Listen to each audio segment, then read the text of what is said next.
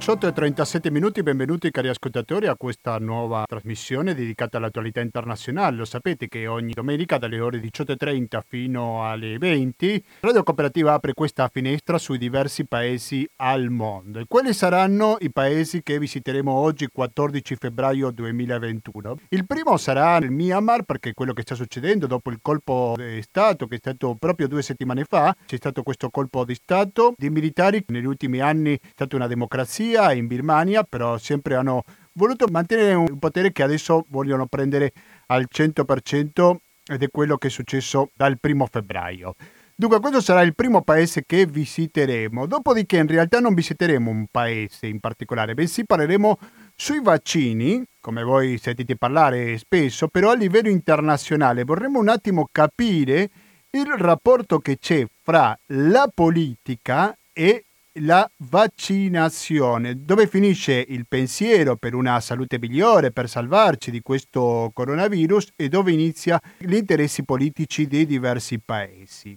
Il terzo argomento invece andremo in Africa in particolare perché parleremo sulle infibulazione femminile dove c'è una grande polemica a proposito di quello che fanno con il corpo di tantissime donne, soprattutto in Africa. Una parte di queste donne dopo vengono in Europa e vedremo come dire infibulazione femminile in realtà è un termine un pochino riduttivo per così dire. Dunque questi saranno i tre argomenti, l'ho detto così a modo presentazione, però ricordatevi che come sempre lo diciamo, come avete sentito prima nella sigla di Giulia, 120 82 301 il conto corrente postale, il RID bancario, il pago elettronico, il contributo con l'associazione amici di Radio Cooperativa sono i metodi alternativi per aiutarci a sopravvivere pure in questo 2021. Adesso sentiamo un brano musicale.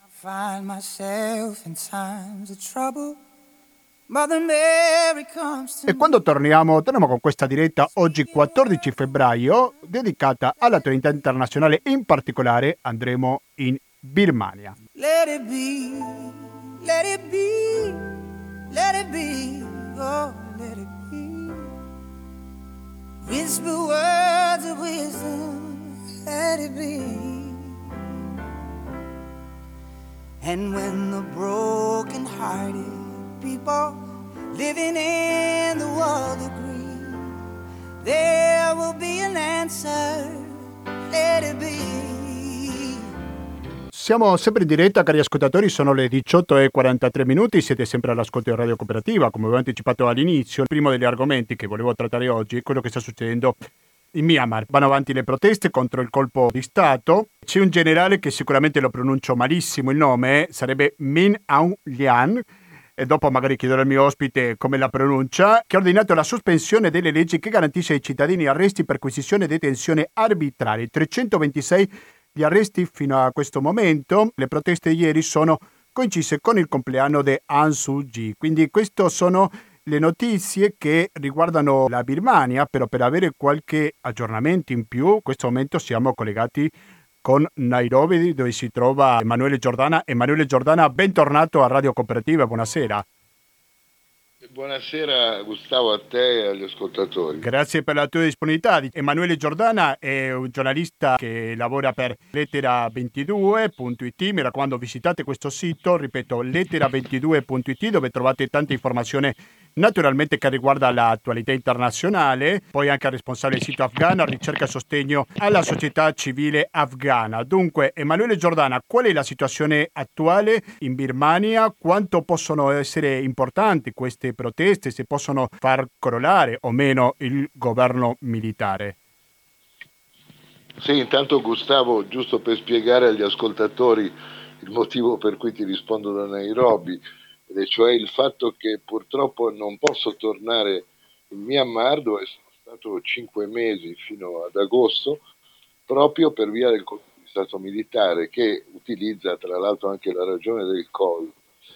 E appena prima di collegarmi con te le informazioni che ho ricevuto dal Myanmar sono molto gravi, sembra che sia cominciato proprio in queste ore, là è già notte chiaramente, la resa dei conti in un certo senso definitiva, nel senso che già da venerdì sera avevano le persone, gli abitanti di, di Yangon, della capitale, avevano cominciato a organizzarsi nei quartieri con delle ronde, diciamo, di civili armati di bastone perché si erano notati dei gruppi di personaggi strani, forestieri, non della città, eh, pieni di soldi, in alcuni casi sotto l'effetto di stupefacenti, ehm, che sono dei gruppi di, dire, di malviventi che si aggiravano tra i quartieri della città, che facevano pensare che si poteva ripetere quanto successo nel 1988 quando c'è stata la, una repressione feroce con moltissimi morti perché c'era stato una, sollevamento degli studenti. Bene, la tattica allora quale fu? Di mandare questi thugs, come li chiamano, questi banditi, spesso sotto effetto di droga, riempiti di soldi, armati, per creare del, delle situazioni come dire, di, di tensione, di pericolo, con una reazione ovviamente della gente e quindi fu utilizzato questo sistema dal momento che la gente procedeva degli arresti sommari, poi li dava la polizia oppure si faceva giustizia da sola con questi, l'esercito ebbe l'occasione di intervenire dicendo noi dobbiamo ripristinare l'ordine. Si teme si temeva venerdì e sabato che la cosa potesse andare così, per questo si erano organizzate queste ronde, facendo però attenzione a non cadere nel tranello,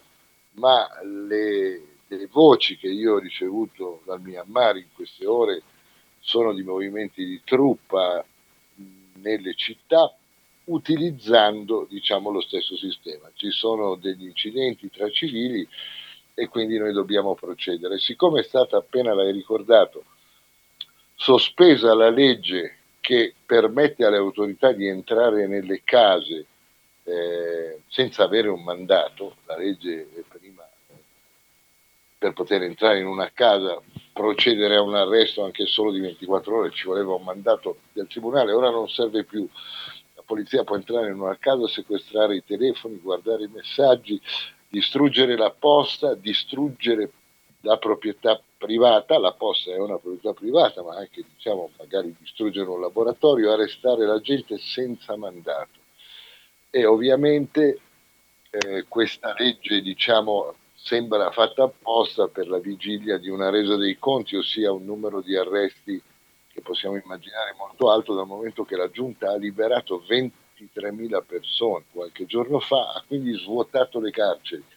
Per che cosa? Per dare un segno di buona volontà, sì anche, ma forse per fare posto diciamo, agli oppositori che si sono visti in centinaia di migliaia in questi giorni, anche nel weekend, in le, praticamente in quasi tutte le città del Myanmar, non soltanto quelle, quelle che conosciamo eh, Yangon o Mandalay, ma anche altri piccoli centri, insomma una protesta diffusa. Mi interesserebbe capire qual è il sostegno che hanno questi militari, se hanno qualcuno. Hanno un consenso di, da una parte della società, magari degli industriali, di qualche settore sociale? Ma io così, così a occhio ti direi di no, Gustavo, perché le elezioni che, sono, che si sono tenute a novembre dove ha stravinto la Lega Nazionale per la Democrazia di Aung San Suu Kyi, tu hai ricordato che è stata arrestata, eh, questo partito ha avuto l'84% dei voti, l'84%, e sono delle elezioni che i militari hanno contestato, ma che gli osservatori internazionali hanno definito corrette. Ci sarà stata magari qualche piccola scorrettezza, ne avvengono mille in tutte le elezioni del mondo, ma non ci sono stati brogli. Questa è la verità, certificata anche da, da osservatori esterni, la, la Carter Foundation per esempio, che si occupa proprio di elezioni.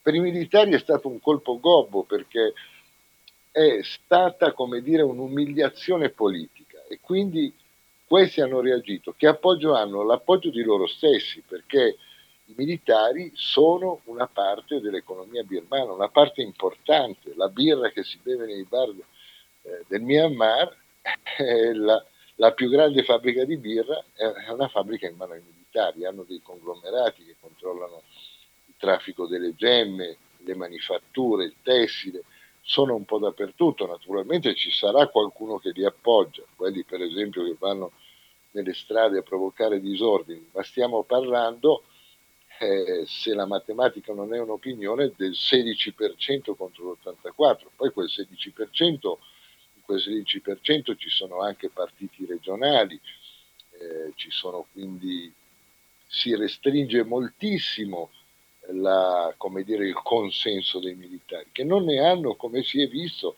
dalle manifestazioni di questi giorni, perché dal primo febbraio, dopo qualche giorno che la gente si è ripresa con estremo coraggio, direi, la gente prima ha cominciato a battere sulle pentole, a fare una specie di cassierolazzo, diremmo noi, no? un'espressione credo argentina, eh, un, un, segno di protesta pacifica. Poi è cominciato ad andare in strada.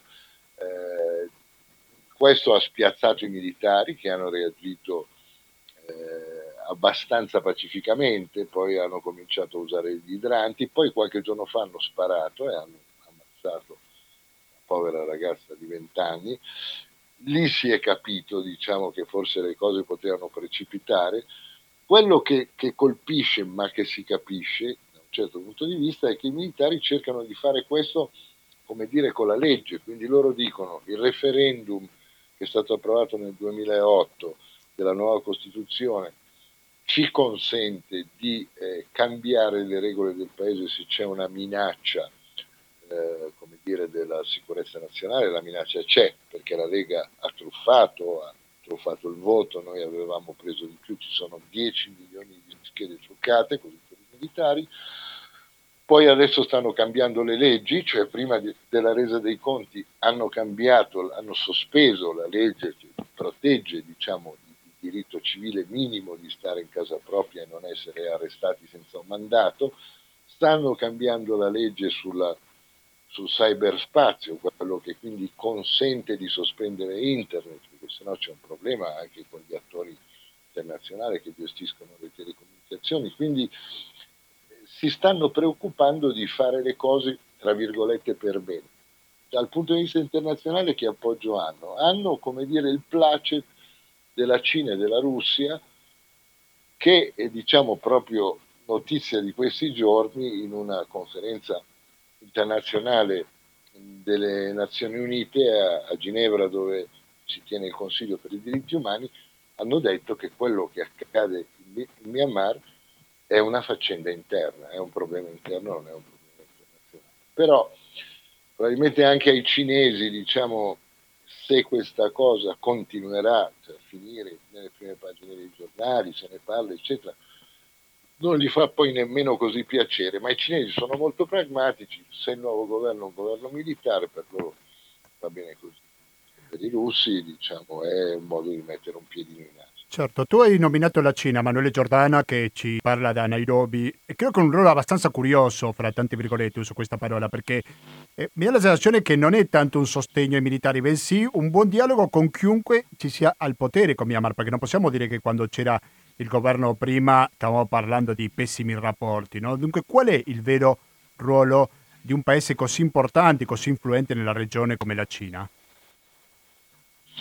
Ma hai detto una cosa giustissima che è, che è la maniera in cui i cinesi agiscono. C'è questo governo, questo governo garantisce stabilità, benissimo allora noi parliamo con questo governo. Prima parlavano col governo di Aung San Suu Kyi, è vero, perfetto, eh, hanno regalato al Myanmar diverse migliaia di dosi di vaccini, hanno firmato accordi di cooperazione col governo civile fino a un anno fa, però diciamo i cinesi, perché è così importante il Myanmar? Perché per i cinesi è importante controllare un paese, se uno guarda un attimo la carta geografica, diciamo, sì, è. A, a occidente c'è l'India, a oriente la costa orientale e la costa del Myanmar. Allora i cinesi, per i quali lo sbocco al mare da quella parte è fondamentale, vogliono, hanno già puntato, hanno già speso soldi per avere un porto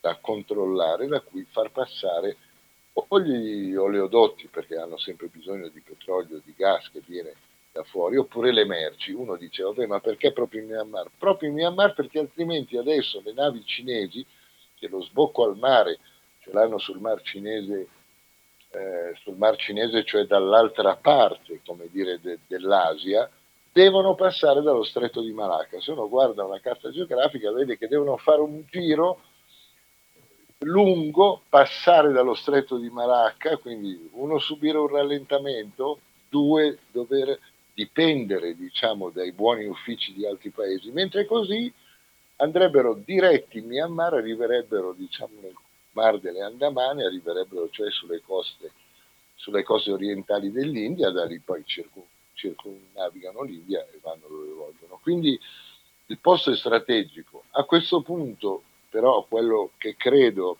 perché, proprio perché i cinesi sono pragmatici, se le cose si mettono veramente male, questo significa che poi in quel paese c'è instabilità. I cinesi, diciamo, non gli importa molto delle manifestazioni, dei diritti umani, questo lo sappiamo, gli importa della stabilità. Se i militari riescono a garantirla, tenteranno forse di farlo in queste ore, arrestando tutti quelli che possono, va bene. Ma se le cose dovessero cominciare a precipitare, cioè manifestazioni tutti i giorni, magari morti, vittime, e poi bisogna vedere cosa faranno i monaci. I monaci sono stati protagonisti non molti anni fa di una sollevazione antimilitare. Poi, diciamo naturalmente, le cose si aggiustano anche i monaci buddisti sono un'istituzione importante come fosse la Chiesa Cattolica da noi, quindi deve tenere i suoi rapporti diplomatici anche col potere, quindi anche riconoscerlo, ma sono anche delle persone che stanno vicine al popolo, un popolo, popolo che soffre, che viene picchiato, messo in prigione, quindi le cose possono avere un'evoluzione drammatica, io credo in queste ore sarà drammatica, ma potremmo anche vedere che tiene questa protesta pacifica tra l'altro e che alla fine anche la pressione internazionale, anche questa trasmissione che stiamo facendo adesso, ti ringrazio per avermi dato la possibilità di parlarne, crei diciamo, una, una, tensione positiva che aiuti questa gente a tornare, tornare a un regime democratico. Dico agli ascoltatori che giovedì scorso Emanuele Giordani, il nostro intervistato, ha pubblicato un articolo sul manifesto dopo il golpe in Myanmar, un Parlamento clandestino sfida la giunta, quindi stiamo parlando del Parlamento Stiamo parlando anche di, della nazionale di calcio, potrà sembrare un dato banale, però diciamo che anche questo magari è sintomatico della forza che ha l'opposizione alla giunta, ma quelli che scendono in piazza scendono così spontaneamente, sono cittadini comuni, oppure, oppure ci sono anche influenza o, o qualche organizzazione, per così dire, da parte della Lega Nazionale per la Democrazia del partito di Aung San Suu Kyi? Ma sicuramente Naturalmente è una domanda a cui rispondere è difficile. Sicuramente c'è una forte spinta emotiva spontanea per cui la gente desidera andare in piazza. Dall'altra c'è ovviamente quello che rimane della Lega e anche, e anche questo, questo come dire, Parlamento autoconvocato di cui abbiamo avuto notizia per qualche giorno, addirittura si diceva con la possibilità di tentare una mediazione quindi vuol dire che la Lega, che comunque è un partito che ha preso quel numero di voti, che ha sedi in tutto il paese, chiaramente hanno arrestato i leader, sono 400 mi pare di arrestati fino adesso, hanno arrestato tutti e quindi questa gente oggi col telefono, con, uh, con uh, Whatsapp è poco usato però con Signal, con uh, Viber, insomma con tutte, anche con Facebook perché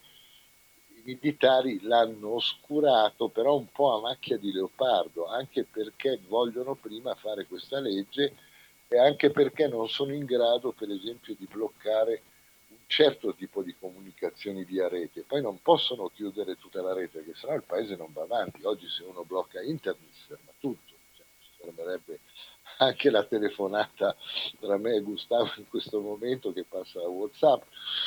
Quindi diciamo la gente in qualche maniera semi-organizzata, spontanea, in piazza va. Ci vanno quelli che oggi potremmo chiamare influencer, nel senso che si muovono i cantanti, si muovono i giocatori di calcio che hai citato, si muovono soprattutto personaggi che, della cosiddetta generazione dell'88, cioè quella, lo, lo ricordavamo prima, che subì una violenza terribile da parte di del regime militare che si era liberato, che sono, sono quelli che hanno messo in guardia appunto nel dire state attenti che questi stanno facendo come avevano fatto nell'88 mandano in giro i malviventi per creare, per creare tensioni e poi poter intervenire. Quindi c'è un po' di tutto, chi, chi si muove si muove, solamente che naturalmente poi la giunta prende i provvedimenti, quindi uno rischia arrestato se prende una posizione pubblica,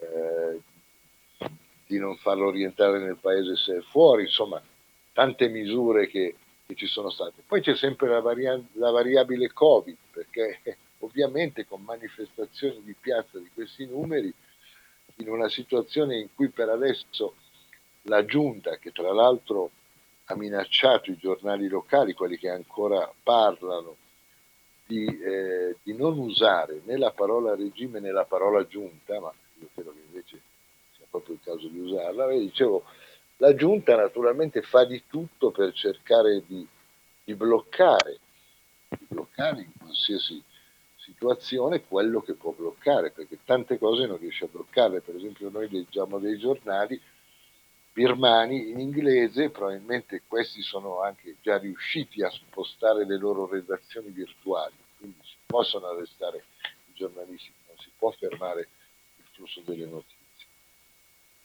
Molto chiaro. Io ringrazio veramente tanto Emanuele Giordana, responsabile del sito, o uno è responsabile, correggimi Emanuele, del sito lettera22.it, giusto? Sei uno responsabile? Ma diciamo, ehm, sono uno dei, dei, fondatori di questa agenzia, eh, ma da, sono il responsabile di un sito che si chiama atlanteguerre.it. Atlanteguerre.it, ok, ti ringrazio per aggiungere questa informazione e mi scuso con te se non l'avevo detto prima, quindi no, no, atlanteguerre.it. Grazie mille Emanuele Giordana che in diretta ci ha parlato da Nairobi. Grazie alla prossima Emanuele. Alla prossima. Un saluto. Rimanete all'ascolto di Radio Cooperativa, torniamo fra poco. Trying to get up that great big hill of home for a destination. I realized quickly when I knew I should that the world was made up of this brotherhood of man for whatever the means. And so I cry sometimes when I'm lying in bed just to get it all out what's in my head. And I I'm feeling a little peculiar. And so I wake in the morning and I step outside and I take a deep breath and I get real high and I scream the top of my lungs what's going on Sono le 18 e 9 minuti da questo preciso istante. Il secondo argomento che trattiamo oggi riguarda la vaccinazione a livello internazionale, perché io sono molto curioso di capire dove finisce l'interesse per una vera e propria salute per tutti i cittadini del mondo a proposito del Covid-19 e dove iniziano gli interessi politici. Quando mi sono fatto questa domanda ho pensato subito a Vittorio Arrigoni. Vittorio Arrigoni, buonasera e benvenuto a Radio Cooperativa. No, no, ah, io sono Vittorio Agnoleto. Vittorio Agnoleto, mi scusi il lapsus. Mi scusi lapsus, chiedo scusa.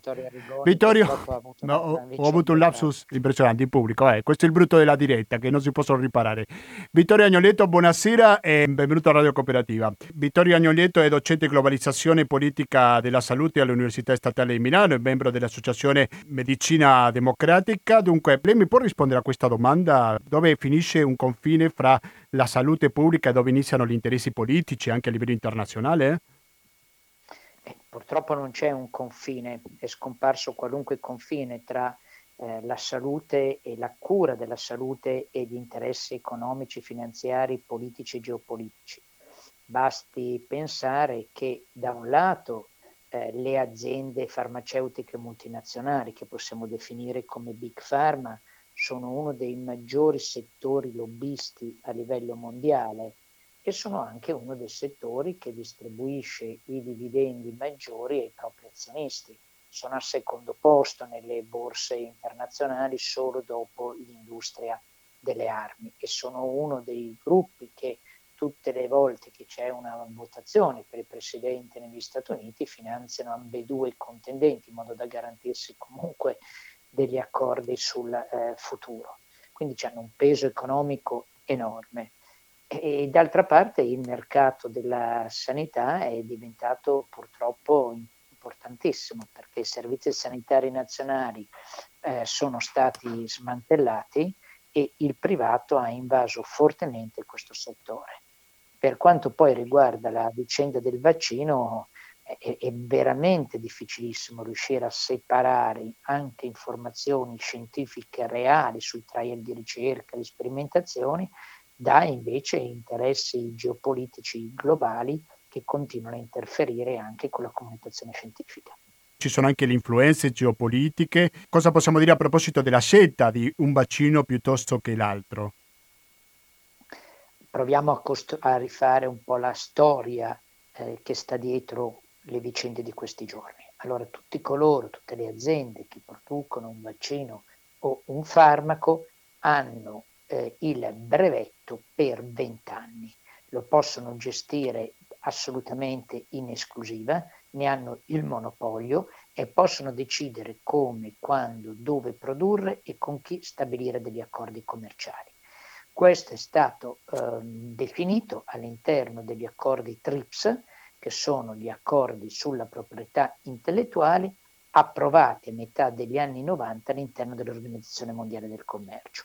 Quindi eh, Pfizer, Moderna, AstraZeneca, tutte le aziende che producono un vaccino possono fare quello che vogliono per 20 anni con questo vaccino.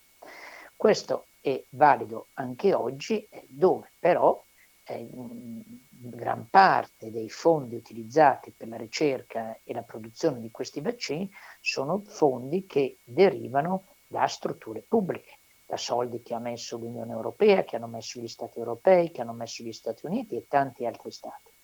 Eppure, nonostante una forte compartecipazione di capitali pubblici alla ricerca, il brevetto rimane costantemente nelle mani del privato. Questo che cosa implica? Due cose tra le tante sono quelle principali. Primo è che la produzione è per forza di cose limitate, perché se la produzione può essere realizzata unicamente dall'azienda che ne detiene il brevetto, difficilmente questa azienda, anzi in modo assolutamente impossibile questa azienda non, potrà rispondere alle richieste e al bisogno, alla necessità di vaccini di 7 miliardi e 800 milioni di persone al mondo. E però eh, sarà solo questa azienda che produce quel vaccino che potrà autorizzare un'altra azienda, scegliendo quale azienda, quali condizioni economiche, con quali accordi, a produrre il vaccino. Il secondo aspetto è quello del prezzo. Quando si agisce in un ambito di monopolio ovviamente si può stabilire il prezzo che si vuole, indipendentemente dai costi di ricerca e di produzione. Ed è esattamente quello che sta avvenendo.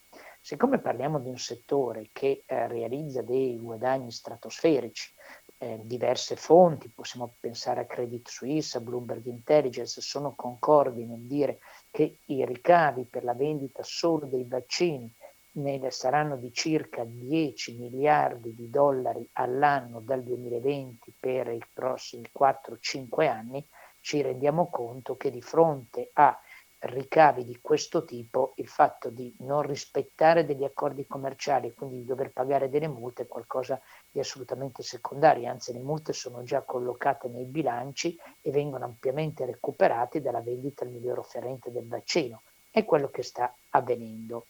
Eh, dentro questa partita complessa ci sono anche ovviamente delle questioni geopolitiche. Eh, L'Europa per ora ha guardato e trattato unicamente con le aziende occidentali, quindi europee, nordamericane, eh, non ha eh, aperto un confronto serrato fino a poche settimane fa con la Russia oppure con la Cina, dove anche lì sono prodotti dei vaccini hanno, l'Europa ha dovuto aprire una discussione con questi stati solo perché si è ritrovata senza vaccini a causa delle politiche scelte dalle multinazionali. Siamo in collegamento con Vittorio Agnoletto che ci sta raccontando un po' la situazione dei vaccini e un dubbio che ho avuto un po' personale da profano che sono nella materia. Una cosa che mi ha stupito è che a un certo punto, quando l'Unione Europea chiedeva più vaccini alla Pfizer, eh, la Pfizer a un certo punto ha detto guarda che noi non ce la facciamo e persino ha invitato anche a chiamare alle altre aziende per coprire un fabbisogno no, di vaccini. Quindi c'è un vero e proprio mercato della concorrenza fra le diverse aziende farmaceutiche?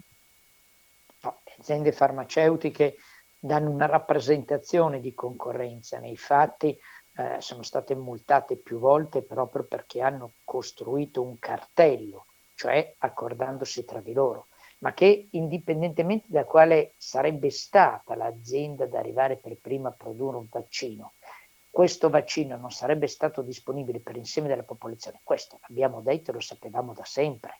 Nell'aprile del 2020 abbiamo lanciato un appello con primo firmatario il professor Silvio Garattini per chiedere che qualora un'azienda potesse scoprire e mettere sul mercato un vaccino, un farmaco contro il coronavirus, quel eh, vaccino e quel eh, farmaco avrebbero dovuto avere un brevetto pubblico, perché sapevamo benissimo che nessuna azienda sarebbe stata in grado di soddisfare tutte le richieste. E infatti che cosa è accaduto? Che le aziende hanno accolto tutte le richieste, hanno detto a tutti va bene e poi dopo decidono di rispondere a uno, di rispondere all'altro, di fornire le dose a uno, di fornire le dose all'altro, mettendo in concorrenza gli stati fra loro e danno la priorità a quelli che offrono di più. E questa è una condizione che si era già verificata diversi anni fa, nel 1997, quando Mandela, diventato presidente del Sudafrica, si trovò col 35% della popolazione femminile tra i 14 e i 40 anni seropositiva al virus dell'HIV. Tentò di trattare con le aziende farmaceutiche, non ci riuscì e autorizzò la produzione dei farmaci dalle parti delle aziende nazionali scavalcando i brevetti e finì sotto uh, processo da parte dell'Organizzazione Mondiale del Commercio a causa dell'iniziativa di 39 multinazionali farmaceutiche capitanate dalla GlaxoWellcome. Quindi è una storia che era assolutamente prevedibile e che si ripete e rispetto alla quale nessuno Stato occidentale ha voluto muovere un dito per evitare di trovarci in questa situazione. E aggiungo una cosa, che India e Sudafrica, col consenso di oltre 100 paesi del sud del mondo, hanno presentato lo, lo, scorso autunno una richiesta di moratoria sui brevetti all'interno dell'Organizzazione Mondiale del Commercio, quindi una moratoria limitata nel tempo per i brevetti unicamente su farmaci e vaccini relativi al Covid e eh, hanno chiesto di discuterlo urgentemente. Non è nemmeno passata l'ipotesi di una discussione accelerata per l'opposizione degli Stati Uniti, dell'Unione Europea, della Svizzera, dell'Australia e del Giappone, tanto per citare i principali paesi che si sono opposti. Questa discussione andrà in onda a questo punto per via regolare senza aver potuto utilizzare un fast track, cioè un percorso veloce, il 10 e 11 marzo nel Consiglio generale dei TRIPS, gli accordi sui brevetti, all'interno dell'Organizzazione Mondiale del Commercio. E cosa possiamo dire a proposito della distribuzione di questi vaccini? Perché sappiamo che ci sono alcuni paesi se non mi sbaglio il Canada è fra questi in cui ci sono molto più vaccini che abitanti, al di là che ci sono sempre due dosi da farsi, però comunque avanzerebbero, non so se posso usare questo termine, alcuni vaccini mentre ci sono altri paesi dove questa quantità scarseggia, no? quindi un po' collegando la differenza fra il primo e il terzo mondo. Ci sono decine di paesi, quello che viene considerato il terzo mondo, che il vaccino non l'hanno minimamente visto e non lo vedranno ancora probabilmente per tutto il 2021. Noi stiamo assistendo a una eh, gara, una concorrenza all'interno dei paesi occidentali spesso alleati fra di loro sulla scena geopolitica per accaparrarsi il maggior numero possibile di dosi di vaccino in una logica di vita mea e mors tua è una cosa vergognosa, ma è la logica del neoliberismo, non c'è molto da meravigliarsi. Proprio per questo, insieme ad altre otto personalità della, dell'Unione Europea, parlo di persone che hanno un percorso simile al mio, che tengono insieme un ruolo di docenza universitaria e di attivismo sulla salute, noi abbiamo presentato alla Commissione Europea UNICE. Che cos'è UNICE? È un'iniziativa dei cittadini europei e cioè uno strumento istituzionale formale eh, inventato dall'Unione Europea qualche anno fa per permettere la partecipazione dei cittadini. Eh, noi se si raccoglie un milione di firme in un anno di tempo, in questo caso via web, eh, quindi online, e si presentano queste firme sotto una petizione alla Commissione Europea, la Commissione Europea è obbligata a fare un'audizione dei proponenti e poi a proporre negli altri due pilastri dell'Unione Europea, e cioè il Parlamento e il Consiglio Europeo, cioè i governi, qualcosa che vada nella direzione di quanto proponiamo noi. Può anche decidere di proporre una cosa assolutamente opposta, ma è obbligato comunque ad aprire un dibattito dentro istituzioni europee sul tema specifico, dibattito che si deve poi concludere con una valutazione, una scelta di orientamento. Quindi molto importante quest'ICE. Noi che cosa proponiamo? Tante cose, ma ne riassumo in tre. Primo, che la Commissione europea appoggi la proposta di una moratoria su farmaci brevetti relativamente al Covid, appoggiando quindi la proposta di India e Sudan. Secondo, che l'Unione europea rimetta in discussione i contratti firmati con le aziende farmaceutiche, a cominciare da quei contratti eh, che sono stati finalizzati a produzioni finanziate anche con soldi pubblici e che in quel caso il brevetto diventi un brevetto pubblico, un bene comune a disposizione dell'umanità. Terzo, fondamentale, può riguardare tutti i paesi del mondo, noi ovviamente lo chiediamo per i paesi europei, che i paesi europei, i singoli governi dichiarino immediatamente il ricorso alle licenze obbligatorie, cioè a quella clausola di salvaguardia prevista dentro gli accordi sulla proprietà intellettuale che permette a uno Stato che si trova di fronte a una pandemia e in condizioni di difficoltà economica di scavalcare i brevetti e di produrre direttamente i farmaci. Questa è una scelta che i governi potrebbero già fare immediatamente.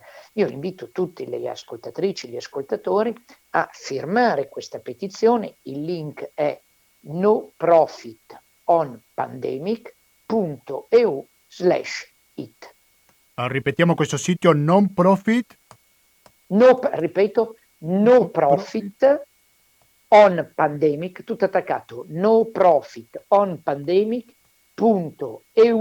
slash it. Mentre la stavo sentendo, Vittorio Agnoletto, stavo digitando questo sito, dice tutti hanno diritto alla protezione da Covid-19, nessun profitto sulla pandemia. Mi sembra che questo è un appello più che doveroso in questo periodo in cui eh, sarà l'anno sicuramente dei vaccini e non soltanto anche per i prossimi se pensiamo ai paesi del terzo mondo. Io ringrazio molto Vittorio Agnoleto per la sua testimonianza qua in esclusiva a Radio Cooperativa. Grazie alla prossima, Vittorio.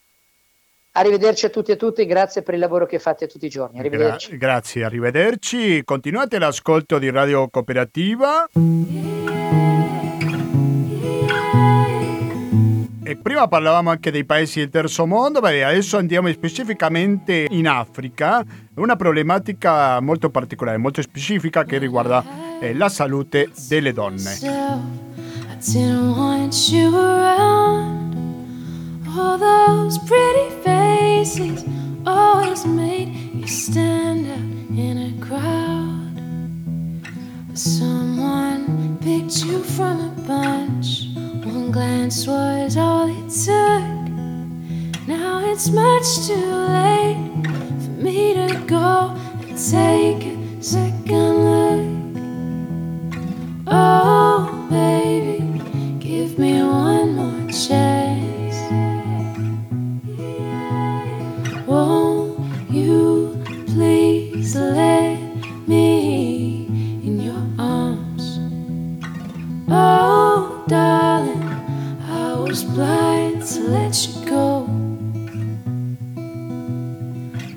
19-27 minuti, siete sempre all'ascolto di Radio Cooperativa. Sentiamo un po' più di musica, ci rilassiamo, però diciamo che l'argomento che abbiamo da trattare adesso non è sicuramente da rilassarsi. Stiamo parlando delle mutilazioni genitali femminili nel mondo, in particolare in Africa, la regione al mondo dove più si presenta questo problema. La situazione varia a seconda del paese, non tutti i paesi africani si produce questo fenomeno e fra questi paesi dove si produce non tutto si produce in modo omogeneo sicuramente.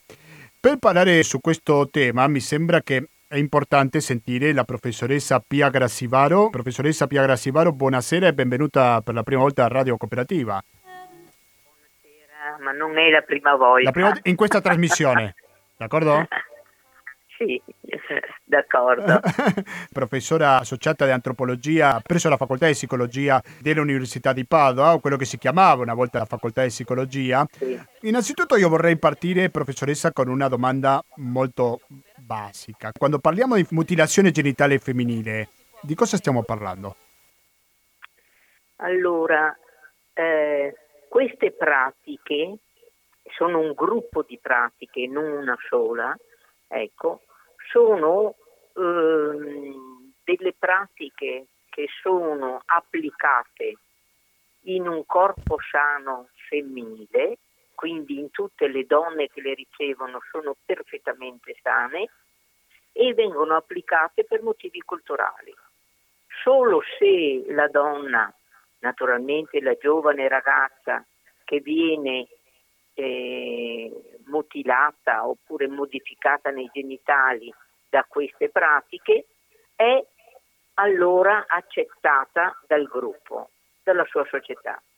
Se invece non viene ehm, mutilata oppure modificata nei genitali, ecco, allora è esclusa.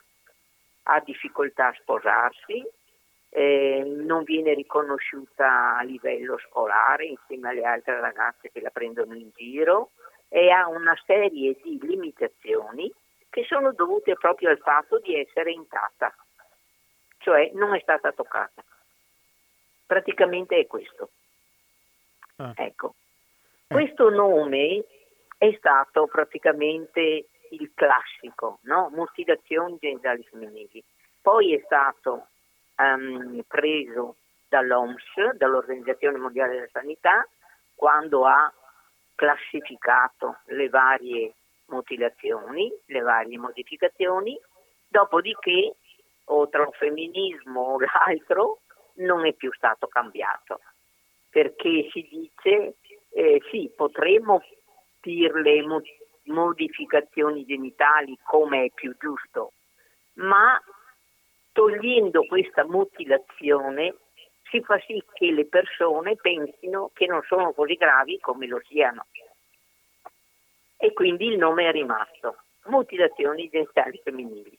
Allora l'OMS, Organizzazione Mondiale della Sanità, a un certo punto, vedendo che queste modificazioni si trovavano in molti paesi anche non sviluppati, cioè i nostri, perché erano portati dagli emigrati, ovviamente, si è reso conto che bisognava fare un po' di chiarezza e ha cominciato a classificarle. Allora, l'OMS classifica le mutilazioni genitali in tre momenti. Una scarificazione dei genitali, una clitoridectomia, che poi le ha suddivisa in tante altre perlomeno due o tre modalità, a seconda se è più o meno grave, e infine c'è l'infibulazione. Il fatto è che quasi tutti parlano di infibulazione, anche lei stesso chiama infibulazione femminile. Claro, non c'è una infibulazione maschile, l'infibulazione è sì, infibulazione. È redondante. Sì. Sono sincero, perché io dappertutto, cercando articoli, sempre su questo, c'è anche la parola femminile.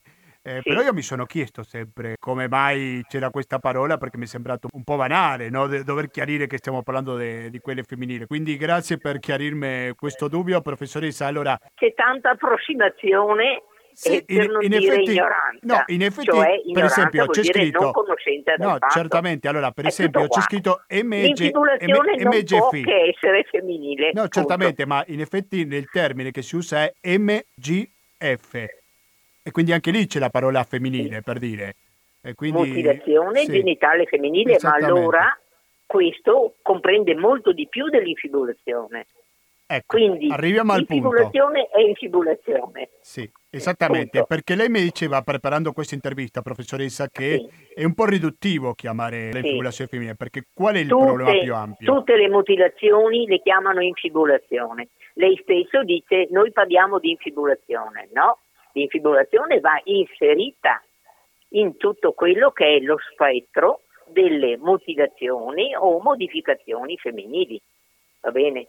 Quindi non esistono soltanto la scarificazione, la clitoridectomia e l'infibulazione. Ecco, io mi fermerei un attimo sull'infibulazione perché è l'argomento principe che lei ha preso in, per stasera. Eh, l'infibulazione praticamente viene compiuta su ragazzine che non sono mestruate.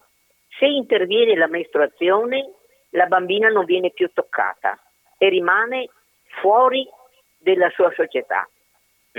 Allora bisogna agire prima, quanto prima? Boh, di solito tra i 5 e i 10, 12 anni, va bene?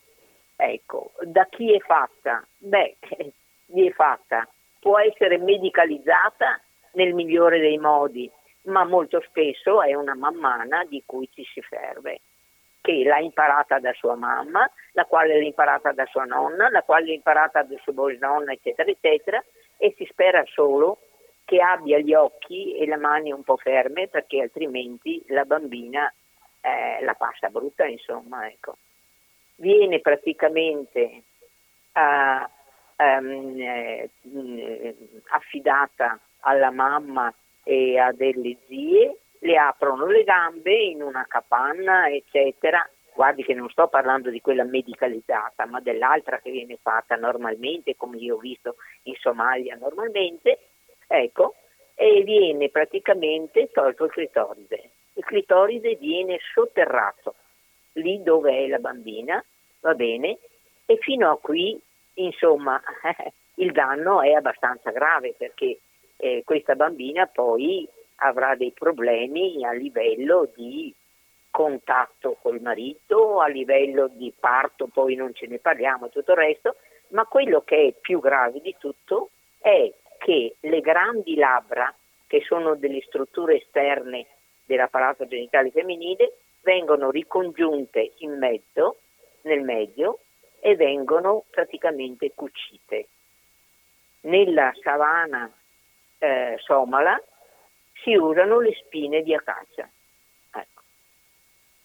Le so dire io che cosa vuol dire questo per un parto, per un contatto col marito e tutto il resto, il quale deve riaprire ciò che è stato chiuso e poi successivamente richiudere se si allontana da casa per un certo periodo, per una guerra, quasi sempre in Somalia, eccetera.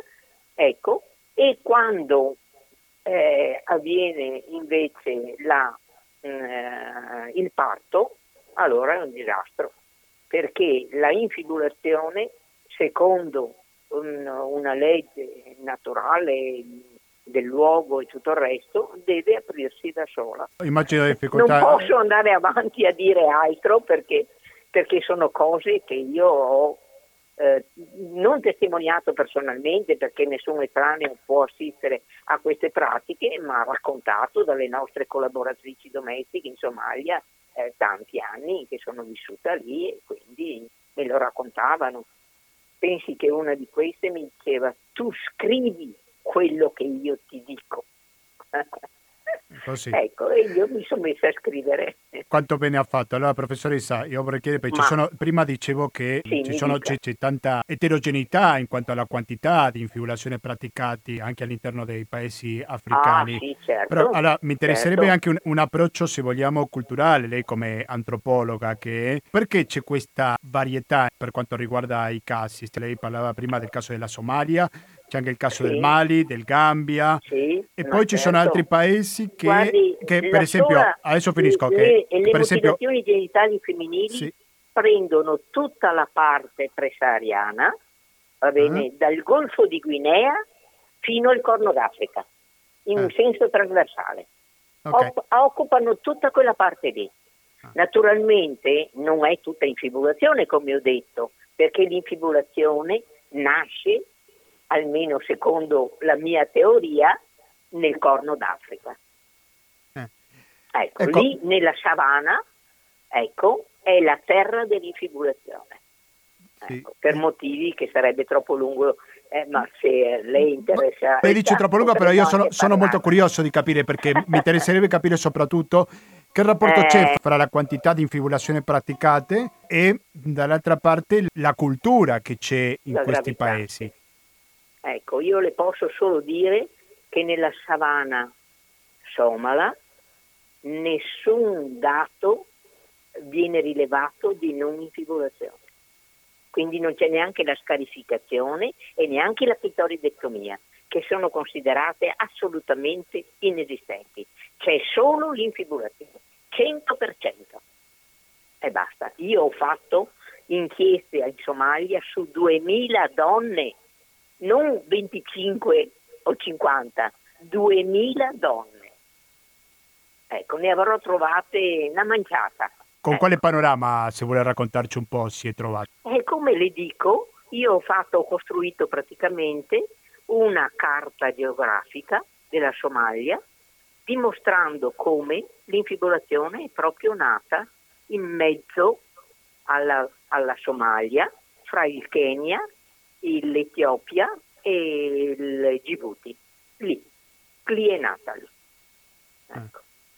Eh, Sì, sì, sì. sì. Eh, Sì, molto ed interessante. è stata praticamente, adesso io in poco le dico, una modalità di sopravvivenza della donna in ambiente estremo come quello della savana, dove lei era praticamente il fulcro della sua famiglia e- e- ed era esposta ai felini e ai carnivori, perché lì c'è il leopardo, c'è il leone, l'elefante, eccetera, ed è il- la sua mh, capanna e il suo recinto dove c'ha i capretti e le, mh, e le altre pecore, va bene, che sono praticamente il, il suo nutrimento, va bene, è praticamente eh, escluso dalla, dalla parte maschile, per cui lei non è difesa. I suoi maschi, il marito e tutti i maschi adulti sono via col, con i dromedari, distante anche centinaia di chilometri. E lei è in questa capanna di frasche, circondata dai suoi bambini ed è lì che un salto il leone può venirci dentro. Lei ha dovuto praticamente, secondo la, mia, la nostra teoria formata qui a Padova, rendersi anolfattiva, cioè non percepibile dagli- dalle fiere. Solo in questa maniera riesce a salvarsi. E l'ho fatto. Sì, sì, molto interessante. Allora, Ecco, dicia- diciamo ma che... qua sì, ce ne sarebbe tanto da dire, ha capito, ma eh, non è il caso che ci fermiamo qui, insomma. se vuole Se aggiungere lei qualcosa, il tempo ce ne inviterà abbiamo. un'altra Eh. volta, Prego, continui. io le spiegherò tutto No. quello che posso. No, se vuole aggiungere qualcosa, il tempo ce ne abbiamo, quindi No, lo dica pure. Voglio dire, ecco, noi continuiamo con la nostra, con la nostra come avevamo programmato, va bene? Sì, sì. Allora, questa- queste MDF nascono in, soprattutto l'infibulazione nasce in Africa, va bene? Occupano tutta questa parte presahariana, dal Golfo di Guinea fino alla, mm, al Corno d'Africa, va bene? Però da qui vengono i nostri immigrati. E gli immigrati interessano che cosa? I paesi sviluppati, quindi la portano in Italia, la portano in Francia, la portano in Inghilterra, la portano in- fino alle, alle zone scandinave perché riescono ad adattarsi anche là, e poi l'America e tutto il resto. Praticamente invadono il mondo. Ecco. Ed è fatto in maniera varia, ecco. Cioè, certe volte a zona a, zo- a- a macchie, de- a macchie di leopardo, qui più, qui meno, eccetera, eccetera. A seconda come la famiglia pensa di eh, organizzarsi a proposito di questa modalità.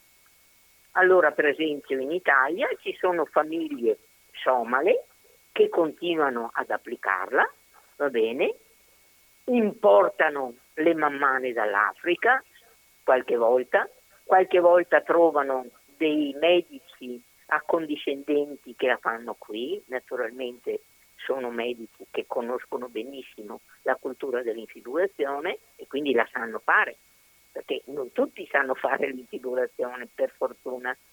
Ecco, E invece altre famiglie... Sono connazionali questi medici?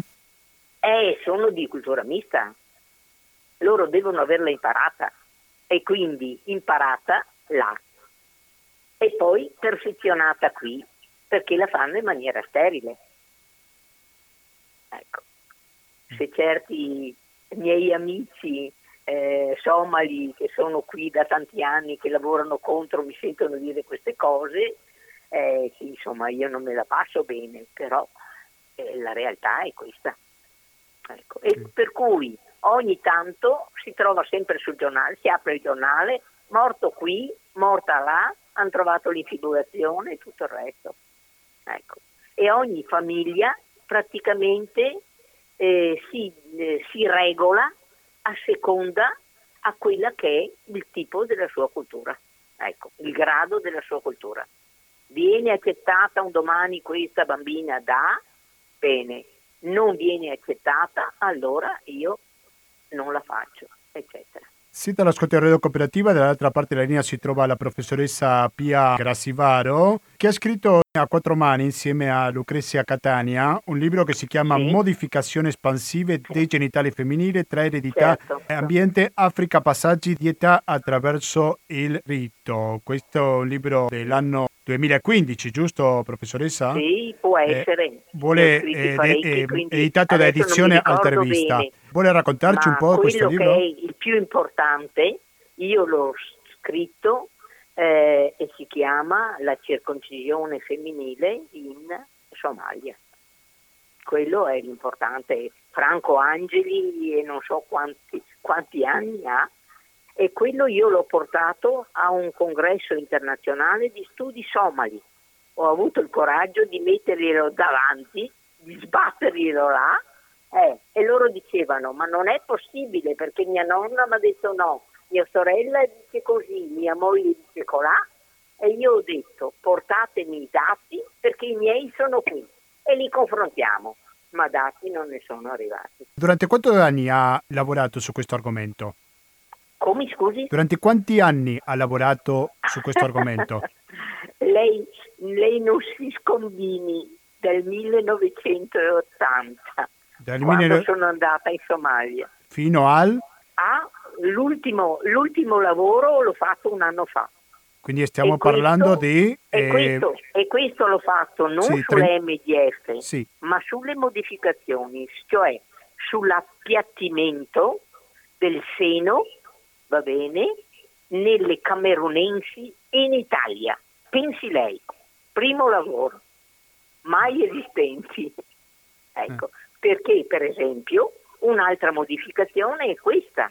Non si può parlare di mutilazione qui, perché le bambine in adolescenza, preadolescenza, vengono familiarmente fasciate in modo di impedire lo sviluppo del seno.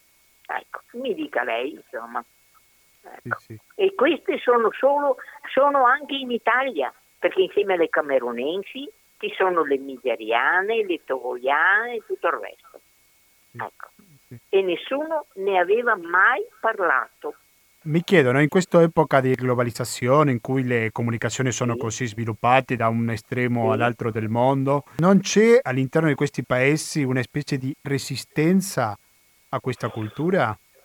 Ecco, la resistenza dipende soltanto dal fatto che, viene, che, nasce, che nascono in questi paesi delle persone, delle donne, donne soprattutto locali, che abbiano il coraggio di portarla avanti. Ma se queste non ci sono, non nasce neanche praticamente la conoscenza a livello quotidiano, normale, familiare, di un eh, rigetto alla cultura. E la cultura continua ad andare avanti. Mia mamma mi ha fatto così, eccetera, perché io continuavo a chiedere attraverso le mie studentesse, perché io ho lavorato con tre studentesse di medicina allora, no? Perché ovviamente il somalo io non lo so, non lo conosco, e allora loro mi dicevano il perché, perché questo, perché questo. Io le parlo di capretti, di donne, di, di, eh, boscaglia e tutto il resto. Ma loro dicevano no, mi ha insegnato mia mamma, e a tua mamma mi ha insegnato sua mamma, e sua mamma mi ha insegnato sua mamma. E attraverso questa riportare, attraverso le generazioni, queste continuano ad andare avanti. Non si è preso consapevolezza vera e propria di questo problema? Questa poca, poca, perché si diceva sempre parlando della Somalia, ma non vedi cosa, che disastro poi è il parto, non vedi i miei studenti di, perché ho insegnato anche alla facoltà di, di, eh, dell'UNS, dell'Università Nazionale della Somalia, ho insegnato anche là, e, e i miei studenti quando dovevano sposarsi andavano in crisi.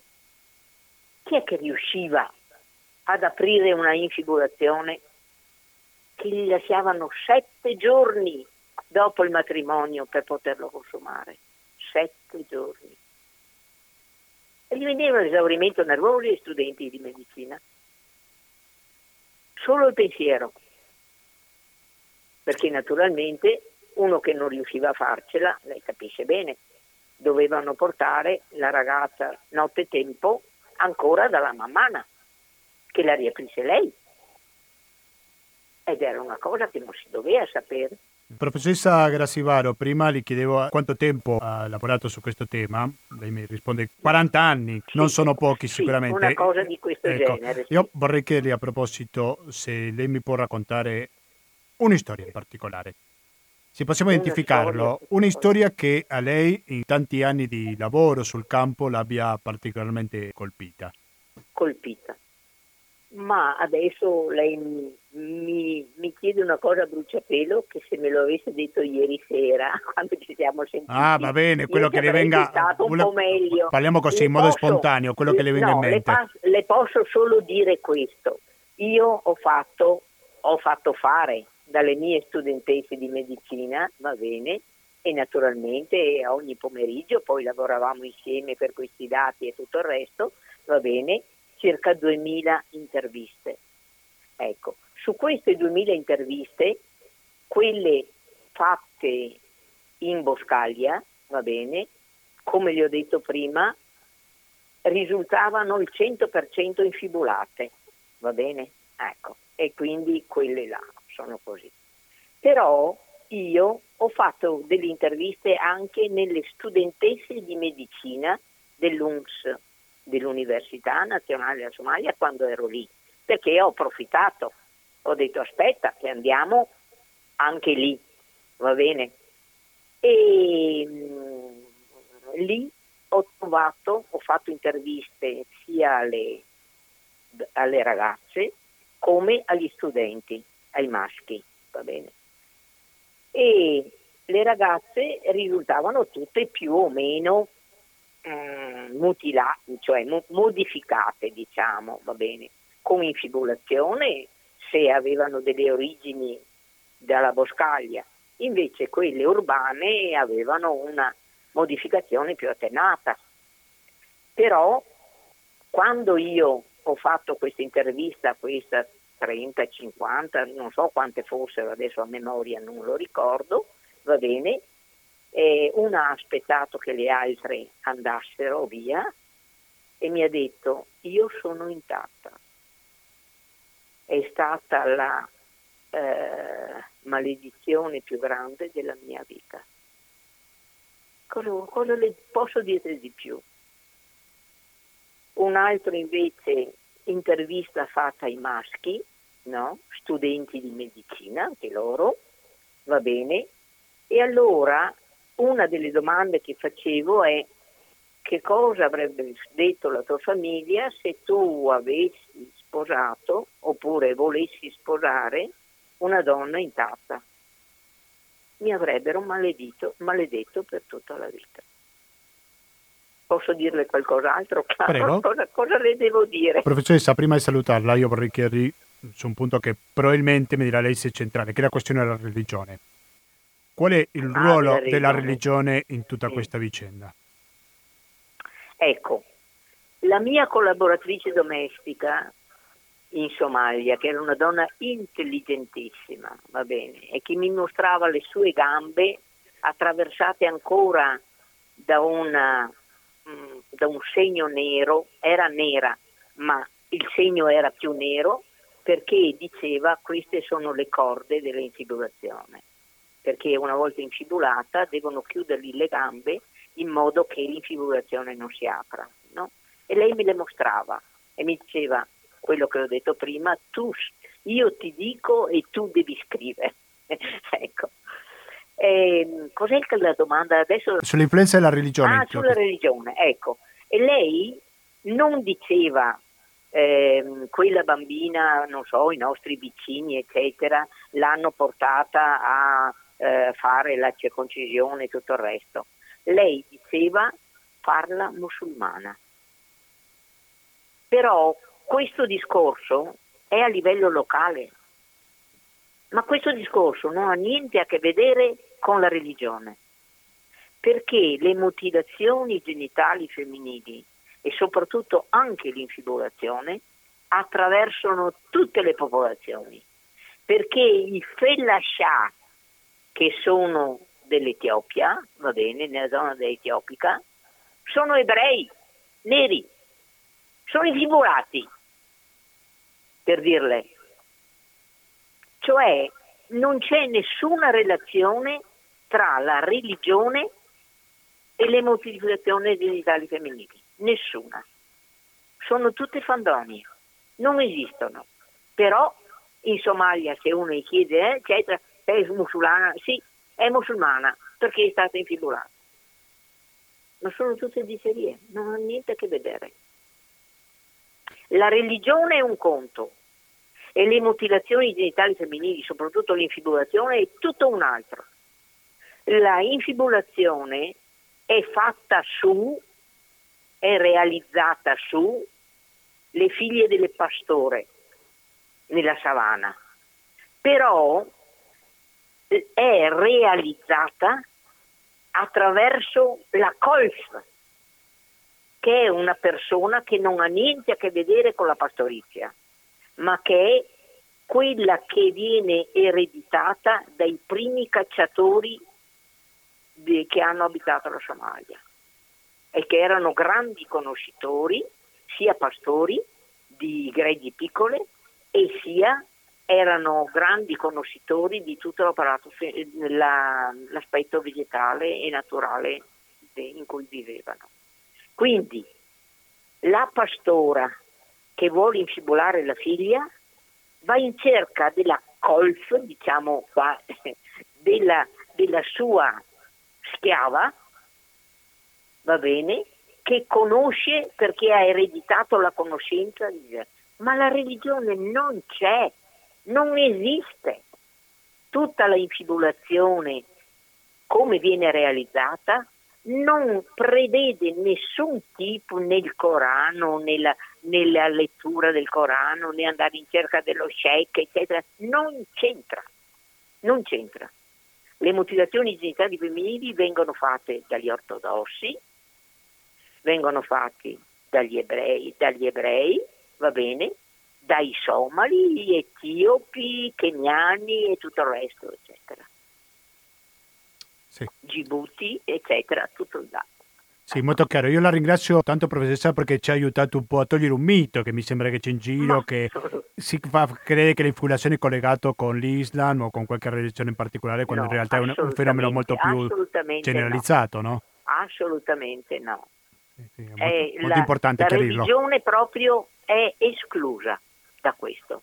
Ecco, anche mm. se, come le dico, la mia collaboratrice domestica ha detto che quei miei vicini hanno portato la bambina a, farla, a diventare musulmana. Però questo è quanto. E quando lei lo chiedeva, perché, perché questa, questa pratica che sembra quasi che che venga dalle stelle, da tanto estranea, no? Con tutto. E loro dicevano, eh, costume, costume mio.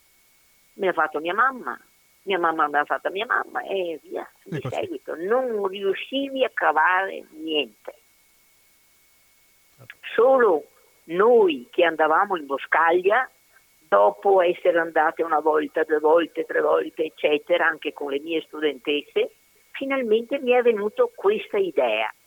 ma questa dico è una autosegregazione della donna che diventa anolfattiva perché si chiude, va bene, in modo da sfuggire al male estremo i carnivori. Benissimo, io Pia Grassivaro, sì. professoressa associata di antropologia nella ex facoltà di psicologia qua all'Università di, di Padova, sì. scrittrice, saggista, io la ringrazio veramente tanto per la sua testimonianza qua e per parlare di questo argomento così poco chiacchierato, così poco diffuso certo. eh, in Italia. E mi, e mi creda Gustavo che quello che le ho detto io difficilmente lo sentirà dire da qualche altro perché io le ho viste queste cose, non me le hanno raccontate, non le ho lette, le ho viste insieme alle mie studentesse. Per questo è particolarmente importante la testimonianza della professoressa. Chiunque si sia appena sintonizzato lo può recuperare questa trasmissione dal www.radiocooperativa.org. Tra poco metteremo i podcast. Io la ringrazio molto professoressa e alla prossima. Grazie. Un saluto. Mi, eh, ho tutto il mio entusiasmo per il vostro lavoro. La ringrazio molto. Prego. Alla prossima. Adesso è arrivato il momento di salutarci perché già sono le 20 e 2 minuti da questo preciso istanti. Sforiamo un paio di minuti soltanto perché la prossima edizione sarà indifferita, quindi è un'edizione unica, però diciamo che il conduttore non sarà presente in studio. Sto parlando di materiale resistente che va avanti dalle 20.10 fino alle 21.40. Dieci minuti dopo, se ci ascoltate il 14 febbraio, ascolterete i pensieri e parole che andrà avanti fino alla mezzanotte. Se invece ci ascoltate in replica il 21 febbraio, dalle 21.50 ascolterete Nessun Dorma. Questo è quello che resta di oggi, 14 febbraio, del palinsesto di Radio Cooperativa. Però la domanda un po' è come fa a sopravvivere la Radio Cooperativa? Perché sentiremo trasmissione, una in diretta, un'altra non tanto in diretta, ma in ogni caso edizioni inedite per tutti gli ascoltatori di questa radio. Allora, le risposte sono una 120 82 301 che è il conto corrente postale, 2 il RID bancario, 3 il pago elettronico, 4 il contributo con l'associazione Amici di Radio Cooperativa. Quindi basta, da Gustavo Claro non mi resta più che salutarvi, che invitarvi a continuare l'ascolto di Radio Cooperativa e noi ci risentiamo come al solito giovedì alle ore 19.10 con Latinoamericano, ovvero informazione, cultura e musica direttamente dall'America Latina. Grazie e alla prossima!